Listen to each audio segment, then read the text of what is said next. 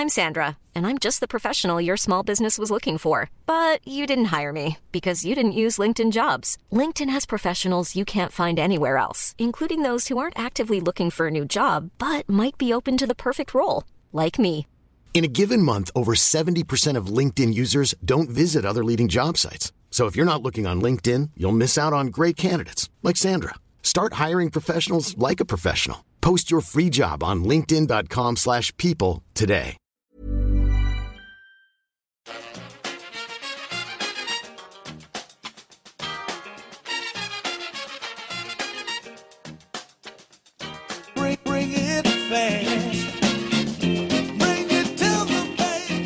Hello and welcome back to the EPL Roundtable podcast. I am your host today, Jake Drackman, standing in for Kev, who is again busy. Um, you get us in the show, EPL Roundtable at gmail.com uh, or on Twitter at EPL Roundtable. Yeah, I'm I'm Guy, uh, the Liverpool fan, stepping in uh, for the usual ones. I'm over on uh, AI, uh, Anfield Index. Uh, I host and guest on there. Uh, if you're familiar, you've probably bored of me this week. I've been on pretty much every podcast covering the the Crystal Palace game, but it'll be interesting to cover the uh, other teams as well. And I'm Cos. I'm a freelance football writer. I'm a Man United fan, but I've I've sort of written for a lot of websites, European websites. But my main focus is Man United. Cheers for joining me today, guys. Uh, we'll start with the topics. Uh, there's no really other place to start than Tottenham this week after the managerial change made there. Um, if you haven't listened to the podcast we sent out earlier this week, there was Kev and Steve talking about the uh, change there. I think it's just over an hour. It's really good to hear those two sort of mourning over Poch and then debating whether Mourinho is going to be a good appointment. We can obviously look at it a little bit more with the first game happening. Um, Spurs getting the 3-2 win. I, I think they were probably a lot better than that 3-2 scoreline, to be honest. It's quite a good performance from the Spurs and a definite improvement. I uh, just want to get your guys' thoughts on, do you think it was the right time to get rid of Poch? Um, do you think, uh, you know, it's sort of just um, got to the point where that change needed to be, be made? And do you think that Mourinho is a good fit for Spurs or is it one that they might live to regret? Because it does seem to me as a, a fit that doesn't quite fit fit in with Spurs. They seem to be a long, um, sort of a long-term thinking club. The Poch um, era certainly was that. Uh, lots of young players come through the academy. That's something that Mourinho has never really been known for, bringing young players through. It seems a little bit at odds with, with, with the club's ethos, but if he does go and start winning trophies and maybe get some compete for the top four this year, that would be, I, I guess, a a price worth paying for Daniel Levy with where the club's at and the the new stadium he wants the, the club to be in Europe. So just want to get your guys' thoughts on that, really. Yeah, I mean, from a, a complete neutral, and of course I'll have a, a relationship with Mourinho concerning uh, United and all that jazz, but as a complete neutral, um, if I start on Poch, I think I think his I think his course had run at the at, the, at, Spurs. Um, I think it kind of started last season, but the, the Champions League was obviously uh, a, a, miraculous run. But the the league form last season was pretty much horrendous. And if Arsenal and, and United weren't um, as poor as they were, they would have slipped out the top four completely and would have been Europa League or even worse. Um, if if uh, the other teams stepped up, so I think it, I think the rot set in last season. Uh, and now we've got now they have the uh, player situations with Eriksen's the biggest name, but the, the two experienced centre backs as well. It just seems to have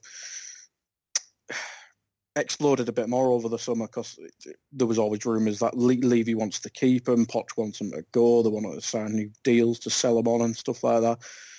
But um, yeah, I think Poch, how long, what was it, five years in the job? I think that's pretty bloody long in, in, in modern football. Um, and that's probably longer than a lot longer than the average nowadays. But in terms of Mourinho coming in, before I listened to that podcast uh, that you referenced um, at the start where Kev was on, um, I, I, wasn't, I, I didn't know um, Levy wanted Mourinho for so long. Obviously, wanted him from Porto and from uh, Chelsea the second time, I think it was. It's uh, or the first time, I should say. Um, and that makes it quite interesting because if it is long-term plan, and I agree Mourinho's not exactly a long-term manager, but if it's Levy's long-term plan, it might make more sense. But ultimately, I think the squad kind of suits Mourinho. And whether that's we get the first two good years and then the third year he implodes, I mean, that will only time will tell with that, I suppose. But In terms of the in terms of the here and now, I think it does actually suit him. I think we'll get, or they'll get um, more defensive solidity, solidity, which they haven't really had for a, a good few years now. I think he'll improve the younger play, not like young players, but the younger players like Davinson Sanchez, um, even like improved Dele. I think Dele Alli will really suit him. I think the Lampard comparisons were there before Mourinho was there, but obviously he, him working with Lampard in, in his peak, um, you saw the relationship and the system that worked from there. I think that can work wonders again. And going off um, Saturday, Son seems to suit it as well because albeit United, he uh, he loved a wide forward, albeit he didn't really get the best out of him. But there was a system there that had too many wide forwards, especially on the left with uh, Martial and Rashford. But uh, I think it'll suit him and Kane. The question about Kane, I mean, even that West Ham game, he seemed to be the odd one out, but I think naturally he will improve with there. But I think the Kane situations, whether the injuries have kind of done too much damage to him rather than him being suited or not. But no, I think it, I think it's a good good for the short term. But if he if he buys in and a team actually gives him more opportunities, maybe he'll get beyond that third season. But it's the biggest if in football, I suppose. And I just think that on paper it's not a good move, but only considering that Pochettino deserved time for whatever he had achieved and done, and and the fact that he had identified these sort of problems and how they will soon crop up, and he was crying about how the club needs some refreshments, needs some new signings. The fact that he knew that these problems will crop up, it just says that sacking him was not a good move. But coming to Jose, if we sort of go deeper into the thing, it's not really a bad move. And it's been sort of undeservedly bashed. I'm not sure if undeservedly the right word or not, but uh, we usually go on about how Spurs don't never really show too much ambition and don't don't really act like a huge club or, or a top club despite sort of being one, despite being a top six club. But when they show ambition, we still sort of go on questioning it, and I, I just think that, that it's very unfair. And people can go on about how Jose is not a proven winner, but he is one. And what happened at United wasn't directly his making. But when things were right, he he did win two trophies and took United to the second position, which is the highest we've been after Sir Alex, and the highest we'll probably be this season and probably even next season. And coming back to Spurs, we've uh, become too used to seeing them play high pressing style of football and just play attacking football. And they were almost like the second favorite team for a lot of the neutral fans. But apart, obviously apart from Chelsea, Arsenal, West Ham fans, but it was almost just impossible to hate them for how people could connect to them, the uh, the young players that they played, the the style of play, and the sort of manager they had. It was pretty modern, but being so, they could never really win things. Although I'm not saying that Pochettino never really made progress or was never great or anything. He did was he is a brilliant manager and did some brilliant stuff there. But as they say in wrestling, I'll sort of make a wrestling uh, cliche here that when things sort of start to go bland or stale, a wrestler usually needs a heel turn. And that's when things start to change for him. That's when things start to work out for him. And I think Spurs need this heel turn now. It's high time that they uh, make this heel turn. They need to make sure that they now become a hated club instead of being the sort of well-liked club that they were under Pochettino because as soon as Jose came in, people, a lot of people almost started to hate Spurs all over again. And they need to just embrace the, all the hate that they'll get from all parts of the world and make sure that they win trophies. And I think Jose is someone who will make them win trophies. But also, it's also um, one more thing that Jose brings to Spurs is that uh, as soon as the press conference, his first press conference happened, uh, I think the press box was overloaded with journalists and media from even Spain and Portugal and all these places. It shows that he's brought the attention to Spurs, a club that was always huge or, or big, but never as huge as, say, Real Madrid or United or Liverpool and all these clubs. They were never really of that level, but having Pochettino, have sorry, having Mourinho there brings a lot of popularity and attention to them, and also think that it's a myth that Pochettino played wonderful, got Spurs to play wonderful football for the last 12 months because over the last 12 months since the start of last season, they were probably exactly the opposite. It was never that free-flowing brand of football that we saw them play uh, before last season, and it was and it was using those ways that they reached Champions League final and made the top four. Although reaching the top four was down to the other slipping up, but it was using that more pragmatic style that they uh, managed to beat Dortmund, City, and then Ajax in the semi-final, and that just sort of shows that there is a foundation there for players to play that brand of football and and make sure that they get used to Jose's more pragmatic ways uh, quicker than many are expecting them to be. They did that last season, and the way they worked hard off the ball and the way they had a very high work, high work rate and how they worked the socks off under Pochettino shows that they can well do that under Jose if he brings them uh, by their side somehow because he's just come in. There's a new manager bounce always and players sort of play for the manager in, in the initial days and and the, the playing style and the way they played the Pochettino shows that they they know how to graft it out and they can graft it out for Jose if they play for him. And on top of that, they've got a better side than what United had under Jose initially. And even since uh, even last season, last season began, United never had a side that could that was as as good as the side the Spurs have currently, because they um, the, the the two centre backs were Tongan and Alderweireld. I know that they've been unsettled because of those contract issues, but if again if Jose gets them by the side and and they play for them, they can still be the sort of foundation that Jose has always needed to get the, get get his pragmatic football going. He did that at Real Madrid with Pepe and Sergio Ramos. Never got got to do that in United because Ed Wood would never give him the money to do that. He had that at Chelsea in, in his first spell and second spell had that at Inter Milan with Lucio and Marco Materazzi and then uh, they've they've got a, they've got two defensive midfielders who are very much like what Mourinho wants in defensive midfielders, um, both Eric Dier and Wanyama. Even though they've looked off off pretty off the pace in the last two seasons, but Jose has always known how to get the most out of defensive midfield players like him. He did that with uh, Costinha at Porto and did that with uh, Matic at Chelsea in his second spell, did that with Makelele in his first spell Chelsea, and then Matip with United in his first season. And he's also got very hard-working wingers. As Guy said, they've got Son, they've got Lucas Moura and Lamela. They work very hard, and they've got that those all-action midfielders. The the player that Jose needs some of someone like maybe like Michael Essien or someone like John Obi Mikel the, that sort of player is probably an Ndombele in this side, or maybe uh, Sissoko. Giovanni Lo Celso can do the can do the job as well. He did that at Real Betis last season, last two seasons in season in fact, in fact, and then they've got that uh, attacking midfield player in uh, Dele Alli. He's he's just sort of player who can thrive under Jose because he's got the freedom to do to do that because he's he has to uh, a double pivot playing behind him and Ndombele or Dier, Wanyama, whoever's playing behind him.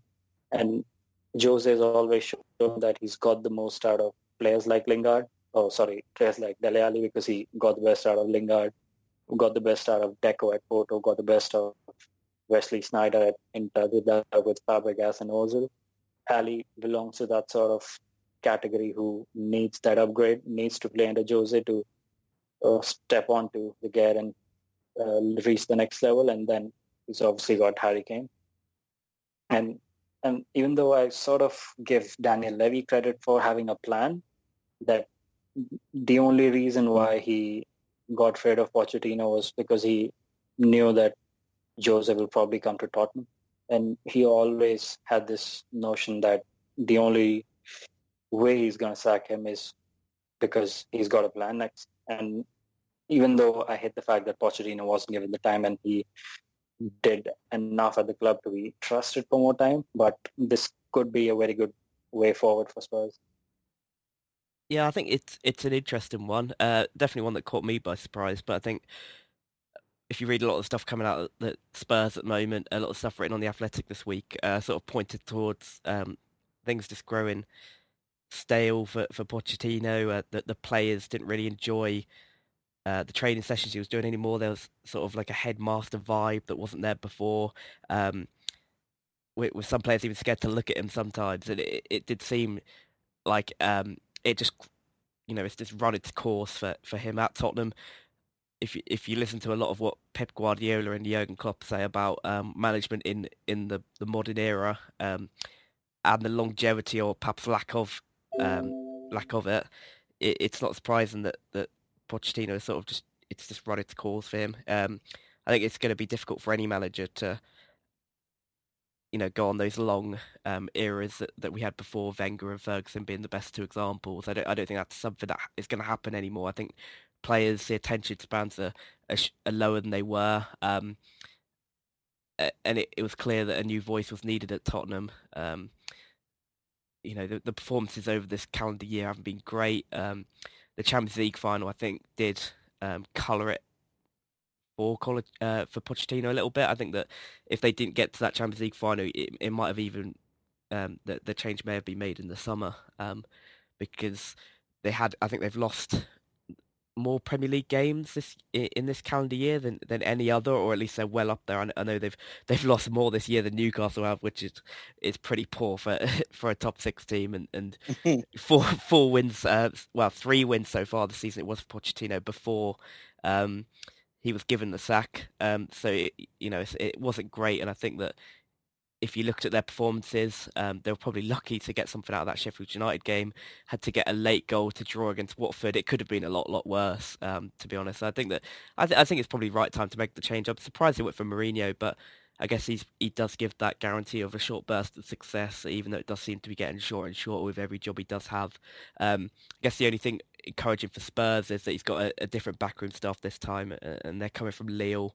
Um, it's kind of highly rated from what I've read, and that there's talk that Luis Campos, that the uh, sporting director at Lille, could be coming in as well at some point, and, and he's very much a Daniel Levy fit. He, he can find a player can, and, and can turn them into something and, and sell them on for a profit. He did that at Monaco, did it did it again with Lille, with, with Nicolas Pepe being the best example. So maybe that's something that Spurs are doing, and we might see Jose Mourinho slightly change tack a little bit. Um, maybe doesn't need the big money to spend if he's not in, in charge, but you know that's that's what we'll have to come uh, wait and see if that does happen.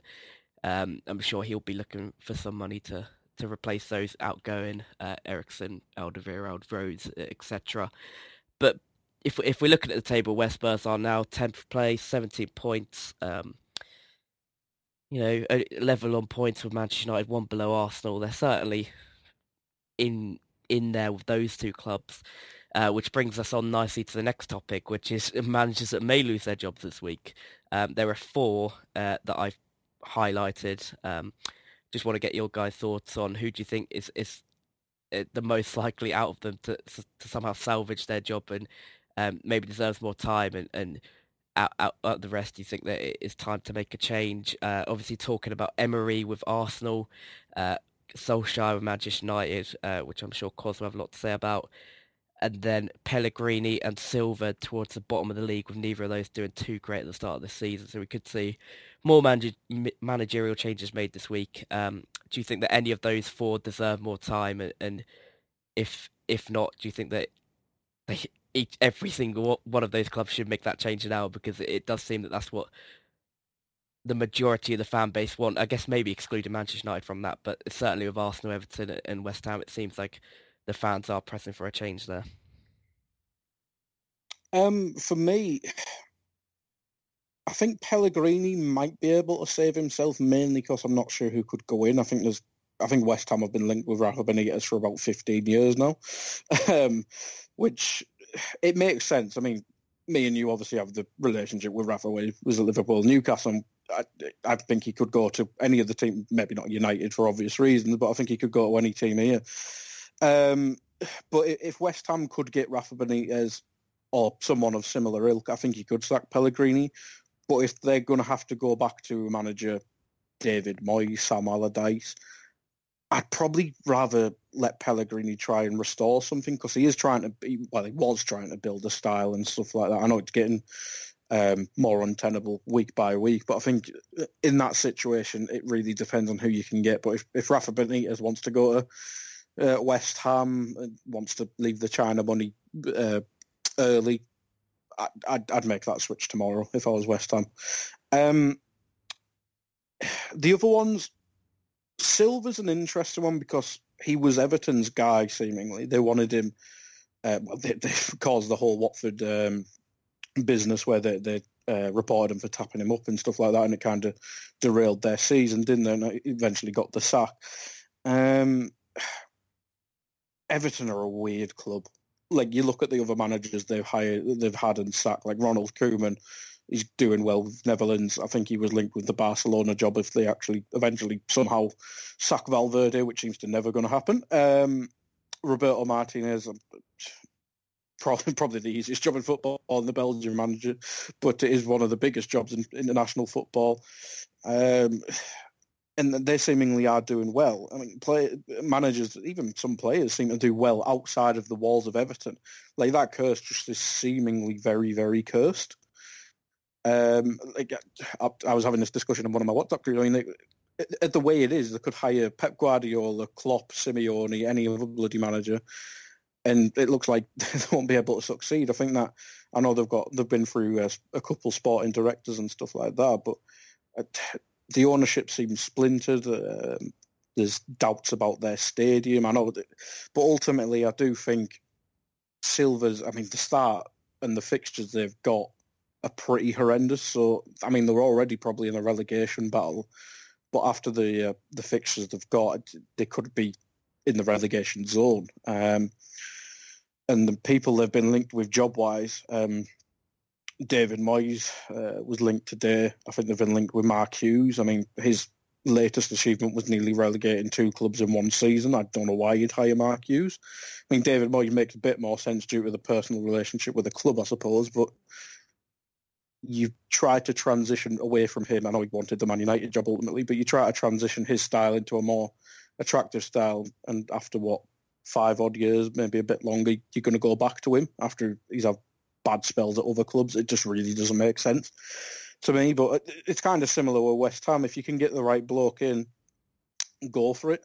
Maybe Silva's kind of going a bit further down than Pellegrini at the minute.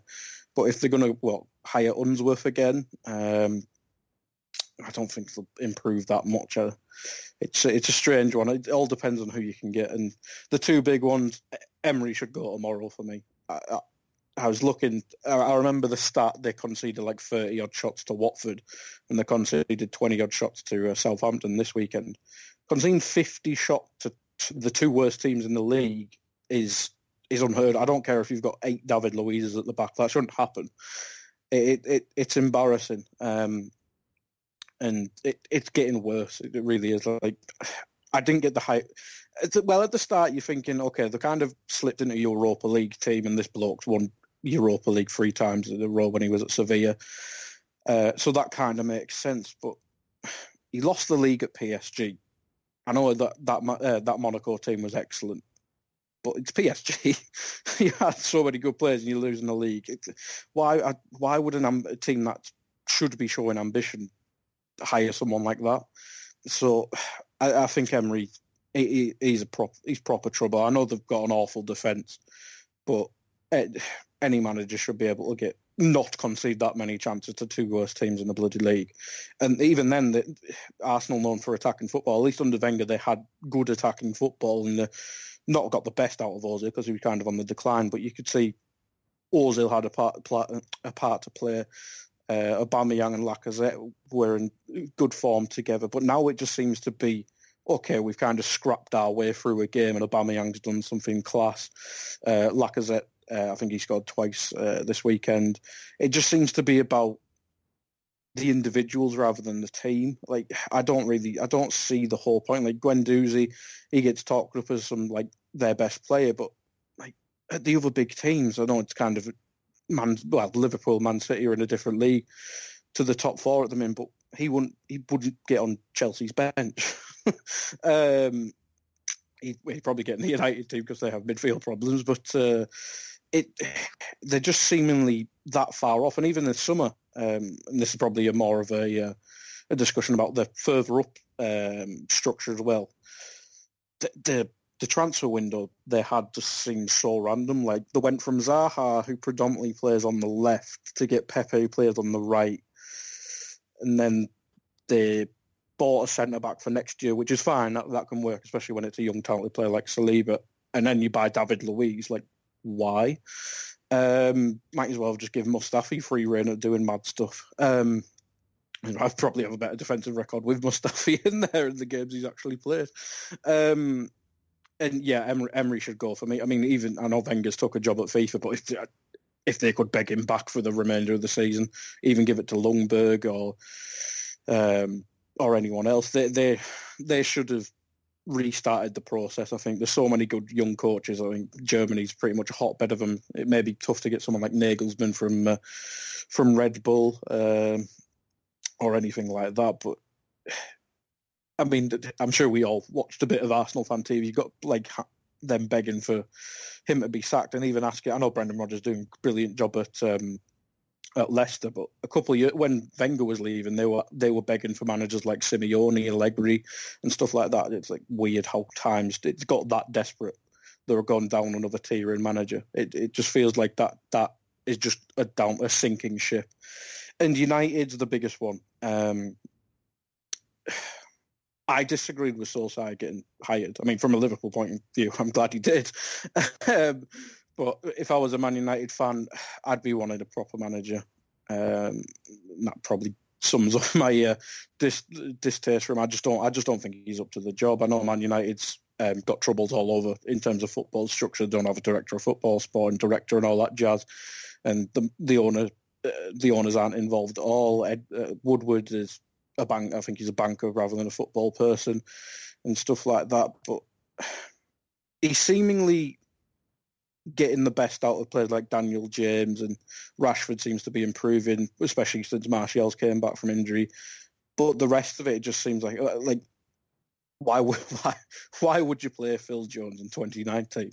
Like we, I think we all just watched that free all with Sheffield United, and Sheffield United should have won comfortably if they didn't kind of implode.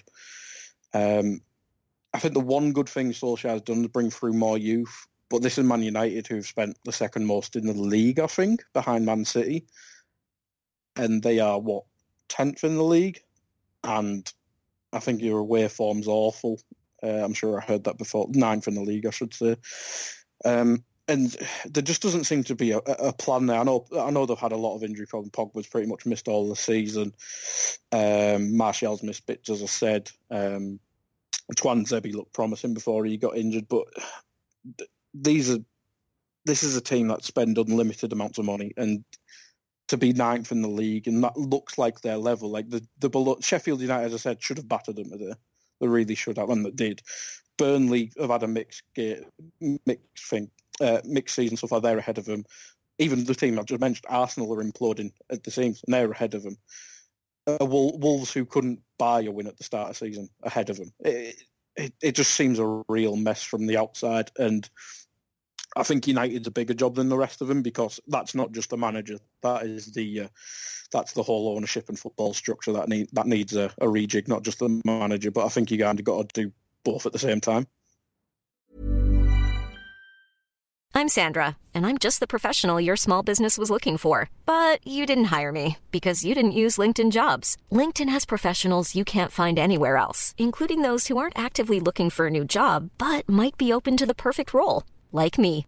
In a given month, over 70% of LinkedIn users don't visit other leading job sites. So if you're not looking on LinkedIn, you'll miss out on great candidates like Sandra. Start hiring professionals like a professional. Post your free job on linkedin.com/people today. Jewelry isn't a gift you give just once. It's a way to remind your loved one of a beautiful moment every time they see it. Blue Nile can help you find the gift that says how you feel and says it beautifully with expert guidance and a wide assortment of jewelry of the highest quality at the best price. Go to BlueNile.com and experience the convenience of shopping Blue Nile, the original online jeweler since 1999. That's BlueNile.com to find the perfect jewelry gift for any occasion. BlueNile.com. Yeah, I think it, it is. It is interesting to see what, what is going to happen uh, with all of those clubs. So one thing I would say on Manchester United and Arsenal, uh, just before coming to Cos to get his thoughts, is that Tottenham are now level, or you know they're level on points with, with Manchester United and, and one point below Arsenal, and they arguably had the best coach of the three at the start of the season, and they've made that change. Um, you know, if if they are if they do have this big club mentality, I think that both of those should consider making a similar change. Um, I with with Solskjaer, I get the view that he's still kind of popular with Manchester United fans. Is that that sort of the case? Cause do you think that he deserves maybe a little bit more time? Um, certainly more than Emery, anyway. I think he does because I think comparing him to uh, managers like Emery and Pochettino won't be fair enough because he's got he was appointed back in March, late March, and that's pretty recent as compared to the other two and all the other managers. So he's got just one transfer window. He could just be given three players, and Woodward couldn't get us a defensive midfielder, couldn't help us replace Lukaku, couldn't help us get a central midfielder to replace Herrera. But the so the signings that Solskjaer made, they've been pretty good, even though Maguire's not been up to how much we spent for him, but he's been that leader. He's sort of showed that he can uh, improve and he can sort of be our best defender. And he's obviously been our best defender considering how bad Lindelof's been. But it's I think he does deserve time. But it's even though we're ninth in the league, he's we've got many positives, and although we've been a lot of times very inconsistent, but we've beaten Leicester, we've not lost to Liverpool, we've uh, not lost to Arsenal, we've beaten Chelsea twice. These are some of the positives, even though our away form has been poor, but this isn't really his side. It's it's a lot of the mess that the previous managers left and the mess that Woodward has left him with, and he's he needs about seven or eight more players to be honest, because the midfield that we had today was pretty small in terms of height, and against against a Sheffield United midfield that that looks like they've served in the British Army for last 20, 20 25 years. We played Fred and Pereira there, and individual errors costed us the game because the second Sheffield United goal was all down to how Pereira thought he's some Kaka or Ronaldinho or something. And Phil Jones is obviously pretty. I don't really want to see him in the first team in the next half season.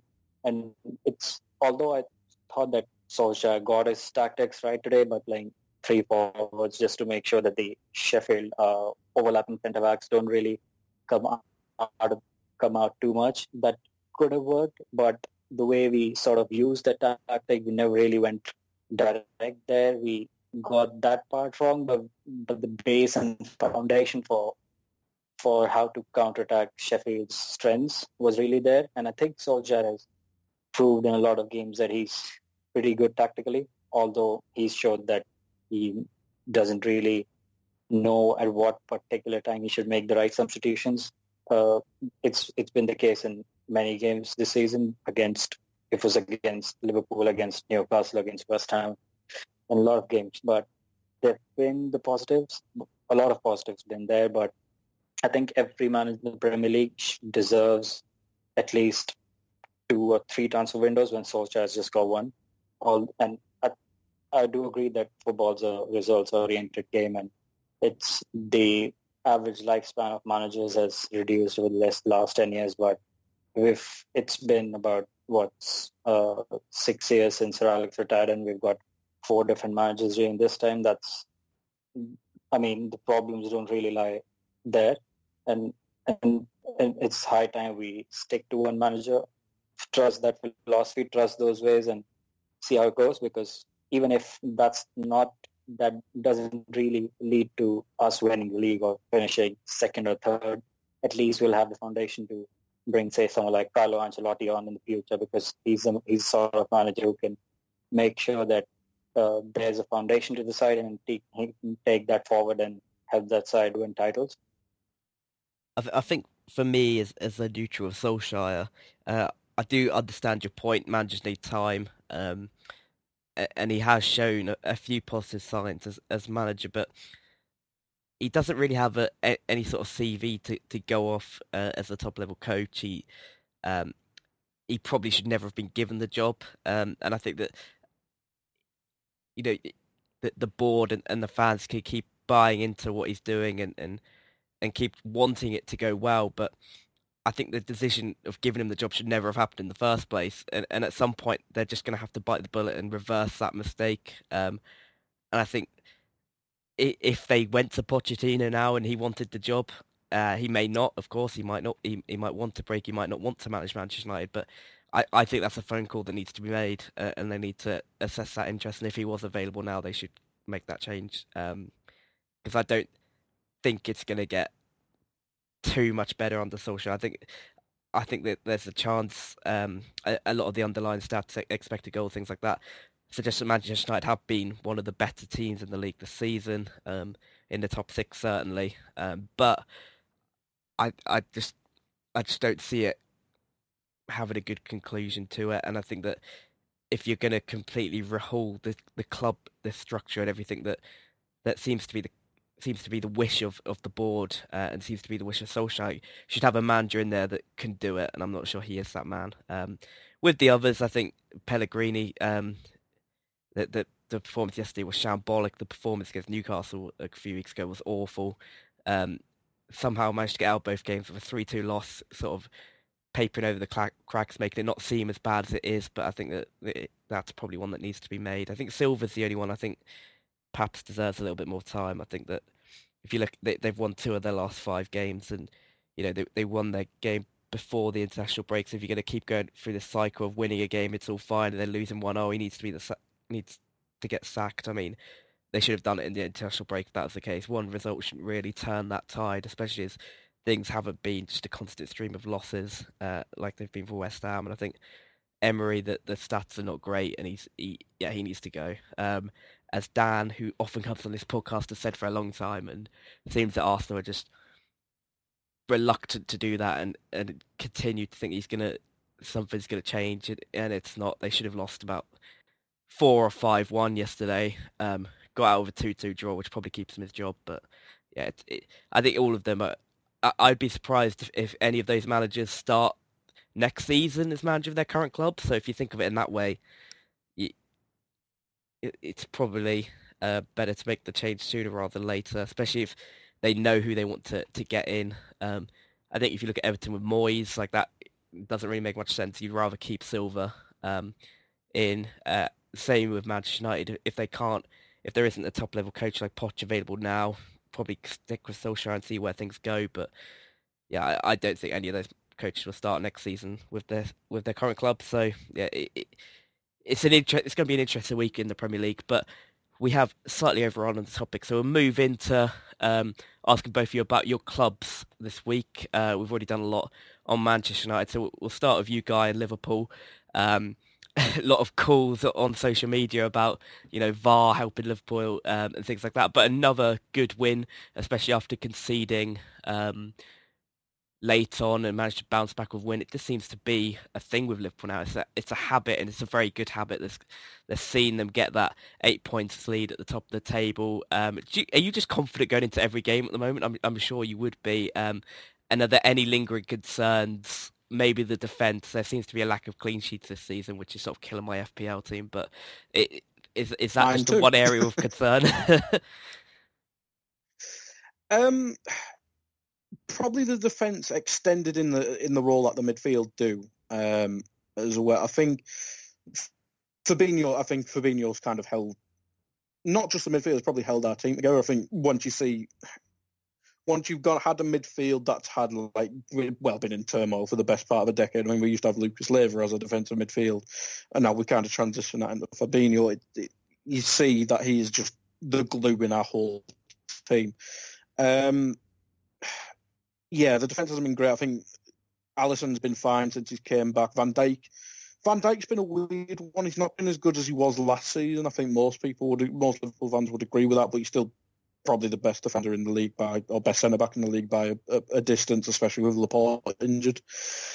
Um, the other centre back spot's been strange because we started the season with Gomez. Whether that's because I think Matip missed uh, pre-season um, and I think Gomez got the Norwich game and one other that I can't remember. And he started off poorly. He was obviously uh, brilliant at the start of last season. Then Matip came back and it was a bit bit stable, but we didn't have Alisson there, uh, so it was a tad dodgy at times. But Adrian did well enough, um, and now we've got Lovren back in. Lovren, Lovren's good when he's good, and when he's not, oh my god, it's uh, it's not pretty when he when he's bad. I mean, like to yesterday's game against Crystal Palace, he was fine for most part, but he got skinned. He then he got skinned by Christian Benteke. That does not happen nowadays. It just simply doesn't. Um, so yeah, the defence and the midfield by extension is probably not a worry because well we're top of the league and pretty comfortable at the min. Um, but you can see with the tight victories and pretty much winning every game two one with a late goal, it, you can see where drop points may happen and may, especially over the winter period where there's a game every two two days or something like that. Um, you could see drop points there. Um, but I mean, almost by it's weird because people say we have the best front three in the world and stuff like that.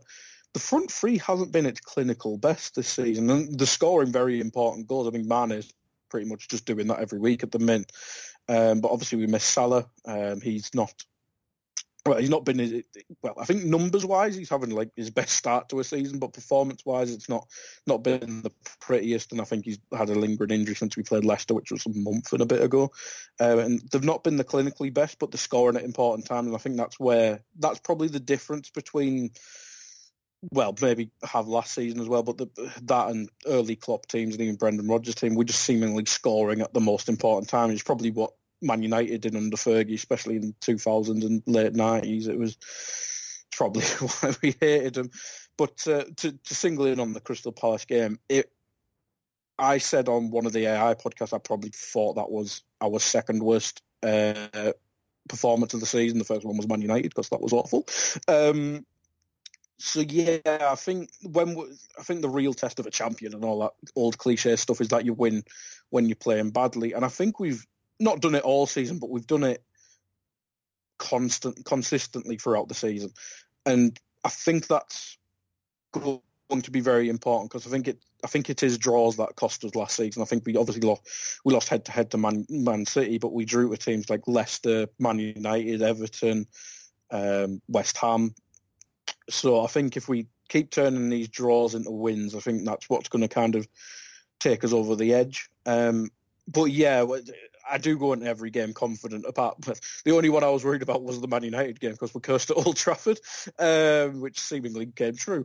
Um, but yeah, it it's uh, it's strange because I think the Liverpool fan base kind of became quite pessimistic over this last decade, probably since uh, Rafa left all them years ago, because we just seem to always pretty much become bottlers. And uh, you could probably say that tag about the Premier League last season, but when you get 97 points, it's hard to say bottlers, but uh, hopefully we build off uh, the Champions League success and the, the, league success in air quotes of getting such a high total, um, and we can build on that and take advantage of Man City's injury problems and um, lack of consistency, I suppose. But yeah, it, it it's good. It's kind of like a club transformed over these last three years yeah, just just coming on to next month, where there, there is sort of a, a fixture pile up, uh, as you just mentioned a second ago. Uh, I guess would be the only concern. Um, got the Club World Cup coming up, and of course, still in the Carabao Cup, which Jurgen Klopp probably wish they they'd never gone through in that game against Arsenal. Unfortunately, exactly. That was a, a game that Emery everything was there for Emery to win that, and, and he didn't, which which brings us back to that. But how would you like to see uh, Klopp sort of approach that period? Because you know, there's going to be a lot of Premier League games going on. That there's going to be that disruption. Um, obviously, two games in two days, which is, is ridiculous. But um, what sort of type of squad do you want to, to go into each game with? Because it's a very unique problem that we've never seen before. Yeah, it really is. I think probably only United, but they can't. I think they banned off the FA Cup that year as well when they had the uh, Club World Cup. So uh, we we should have done that with the League Cup. I think we tried to, but as you said, Emery didn't take advantage of that. Um, but yeah, I think in terms of the the squad, I think we haven't rotated that much this season, apart from like the League Cup and when we've played Genk, when we've changed the midfield. I think that's kind of got to change. Um, I think our technique in terms of resting the front three, which we're obviously hugely dependent on, has kind of been subbing them subbing one or two of them early in the game and give them a rest that way. But that might have to change if we're playing every three games, and then we have to fly to Qatar and then have two games in short uh, period of time, and then we come back and still have the busy schedule. Maybe we have to start playing. I think Shaqiri's Shakiri's just came back, so he might get some get some more minutes as, as a starter. So will Rigi. Uh, uh, to go back to yesterday's game, don't don't start Ox in the front three because it doesn't work. Um, but yeah, I think we've started. We got to rotate a bit more, um, and we lack options in some areas. I think fullbacks and the front three is probably the the key one because our backup in both fullback positions is James Milner, and the were the were rumours Robertson was injured uh, for yesterday's game, and I was thinking I don't want to see Zaha v Milner again. Um, and I think it just kind of adds a target in our team when, when we've got to do that. So, but we do have to do that unfortunately. I think we've kind of looked out with the not so random fixture generator uh, in terms of we've got an easier run apart from the actual um, amount of games in, in, December. So hopefully we can play Milner as a left back or a right back. Uh, we can give Gomez um, a, a, Gomez a game over Lovren until Matip's back, and then we can add him in the rotation. Um, the midfield's the interesting one because we do actually have options there, but we've not really used them, especially in the Premier League. So may, maybe we our our first choice midfield is seemingly Henderson, Fabinho, and uh, Gini Wijnaldum. If we start playing, I'd want Fabinho to play every game, but he can't do that. If we start playing Fabinho, Keita, Henderson, and then play Fabinho, Gini, um, Ox, and then kind of mix it up and give Fabinho break. Maybe not Adam Lallana, who became a defensive midfielder for a bit um, in certain games. But yeah, I think we we do have to start rotating because the sheer amount of games, it's, it's going to be impossible to play pretty. I think we've been using 12 or 13 players this season. We'll have to go a bit deeper in the uh, in the um, tank with that one. Maybe maybe an extension of this question. It'd be quite. In, I'd like us to go into the January market. I know that's kind of the end of the run, but uh, the the spots I mentioned in the squad that are a bit bare there, I'd maybe like to address them. I think we've been linked with like Ryan Fraser and stuff like that. I'd be maybe a better suited version of Shaqiri, um, if that makes sense. But yeah, uh, rotation is going to be key, and maybe January can help add a bit more depth in, in some of them positions as well. Yeah, I think that that's going to be key. Uh, to, to add one or two players in January just to, to make sure that there isn't any sort of injury pile up that, that prevents you going on to secure that elusive Premier League title as it seems seems to be uh, yours to lose, although I'm sure you're not thinking that. Uh, and just before we wrap up... Nah, not even favourite.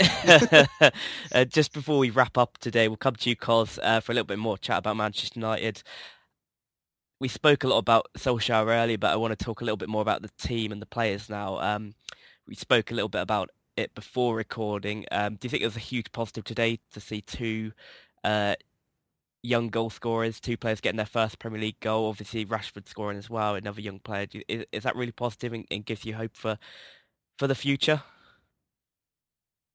I think it really was because uh, I was writing about uh, this issue is somewhere recently about last week, but it's the way Arsenal used the Europa League last season. It's similar to how we're doing it because Arsenal last season uh, never really recruited too many attacking players, and they had to rely on like on the likes of Reiss Nelson, uh, Joe Willock, and Emil Smith Rowe.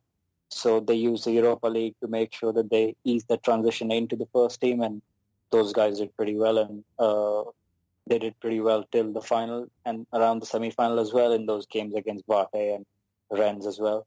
So I think we're sort of going on the same track because uh, we're with Greenwood has already scored twice in the Europa League, one or two games basically, and uh, Williams has also done well in three of the three of three of the four Europa League games that we've played, and both of them have got some more amount of football in the League Cup, and they'll get more of that in the FA Cup games, and that will sort of smoothen out the transition that that's that exists between the period when the player is slowly getting into first team from the reserve side, and not just them. We've got players like James Garner who played again played in the game against Partizan away from home. We've got Angel Gomez, although the problem with him is that he's just four foot tall and 25 kgs or something. That that's the only problem with him. But slowly, he even he will develop into a player who can play on a consistent basis, just like players like Joe Willock are currently for Arsenal. And we've got guys like Tahith Chong, although he needs a loan spell away from the club in January, from January to uh, the end of the season. But we've got a basis for basis for making sure that these players go on to make sure that uh, they play regular football. And apart from that, we've also got uh, Tuanzebe, although he didn't start because apparently he wasn't fit enough to play 90 minutes. But he's done pretty well this season, and he's versatile enough to play right back, left back, and even take a spot in defense and midfield. And Fosu Mensah, he's been training recently, was out for a long time, uh, got a ACL injury during his time at Fulham. So he's slowly being eased in, and, and I think he might just play some Europa League action on, on Thursday against Astana. And I think we've we're really sort of following that Arsenal track and maybe the Chelsea track as well because we never really got any attacking signings this summer apart from Daniel James. So we actually needed two more. But we're making sure that uh, that need for more recruitment is not being felt by uh, making perfect use of Europa League to ease these players in.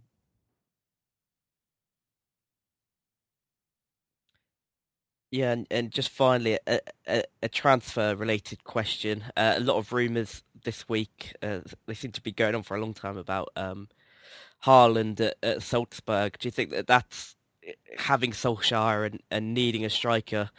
Do you think that Manchester United c- could pull off that deal? And do you think that's definitely one they should look into? Um, you know, it, it seems to me that he's he's going to be a player that a lot of top clubs want, but Manchester United seem to have that in and that need. So it seems like it's it's built on something more than just speculation. I think there is something in it because I'm sort of close to people who work with him. They're told that there is something in it, and from all the sort of research that I've come across, I've sort of realized that it's possibly about 85 to 90 percent that we might just end up signing Erling Braut Haaland. But I think that's not going to happen in uh, January even though it does, we'll probably sign him and then loan him back to Salzburg and get someone like Mario Mandzukic in. Because, but, but the whole point is that we need a striker. But uh, Jose Mourinho, when he was at United, he knew that Martial and Rashford, Rashford can't really get us 20 to 25 goals a season when Zlatan and Lukaku did that on a consistent basis for uh, however time they played Zlatan for one season and Lukaku for the second season for how much how much uh, abuse he got, he still scored around 20 goals a season. Rashford and Martial can't do that for me, even though Martial has looked good. But we need someone to come in and get us get us how much ever goals Van Persie scored or goals that Rooney scored back in 2011-12 uh, and uh, 2010-11 season. And I think Haaland could do that, but for the time being, we need someone who is of the Mario Mandzukic mold, especially for how things are. We need a leader, although Haaland is a leader. But as I said, I, I don't realistically see him arriving in January. But Mandzukic on, say, a two-year-long deal, he comes in and he's that leader. He's sort of that dressing room figure, almost like Ibrahimovic was. He comes in and brings that real fighting spirit and all the young forwards that, that we've got, they can learn from him. And then as soon as he comes in, scores about six, seven goals that he usually does against, especially the big teams. Last season, he scored against the likes of Lazio, Roma, even against Milan and Atalanta as well last towards the end of last season for Juve. So I think just get him in and for a short-term deal, make sure that the players learn from from his experience, and then go for Haaland in, in, in the summer and make sure that he plays first choice, and then Mandzukic comes off the bench because he can play on the left as well. He's, we've seen that at Juventus, he did that at Wolfsburg. So he's versatile enough to play out wide as well. So that's something we can really look forward to. But as I said, Haaland is not really a realistic target for January, but but it's a, a sort of a deal in which he goes back on loan and then comes back in the summer, a lot like what happened for Wilfried Zaha back in the uh, 2012-13 season, we can sort of try that. Yeah, it's definitely one to keep an eye on it, and it would be a really exciting signing if they did manage to pull it off, whether that be in January or in the summer. But with that, we are out of time for today, so thanks so much for both of you for joining me. If you'd just like to tell people where they can reach you, now would be a good time yeah, if you want to hear more about Liverpool and stuff like that, I'm on Anfield Index, which is at Anfield Index, and my personal Twitter is at Guy Drinkle, which is Drink El uh, for spelling. Uh, yeah, I talk video games and football and all that jazz. If you want to chat on there, feel free to follow me, and I'll probably follow back. I'm on Twitter at cos underscore panda 17. I write about European football, basically about German football, Italian football, a bit less about Spanish football, but obviously English football. I'm on Calcio Mercato. I've started off at Snack Media recently. I've written for Get German Football and Get, Get French Football. So, uh, yeah. Yeah, you can get the show at EPL Roundtable on Twitter. Uh, as we mentioned earlier, there's a show out about Pochettino and Mourinho from Kev and Steve. It's a really good listen if you want to get uh, a Tottenham perspective on it um, and just sort of breaking down where it went wrong for Pochettino and the, the hopes for Mourinho. You can you can get that on our feed. We will have a championship show coming out this week as well. That should be recorded Tuesday, so it should be out on Wednesday. So check that one out. Um, you can get me on Twitter at Jake Jack with two N's. Uh, but yeah, just um, cheers to, to Cos and Guy for joining me today, and we hope you join us again next time.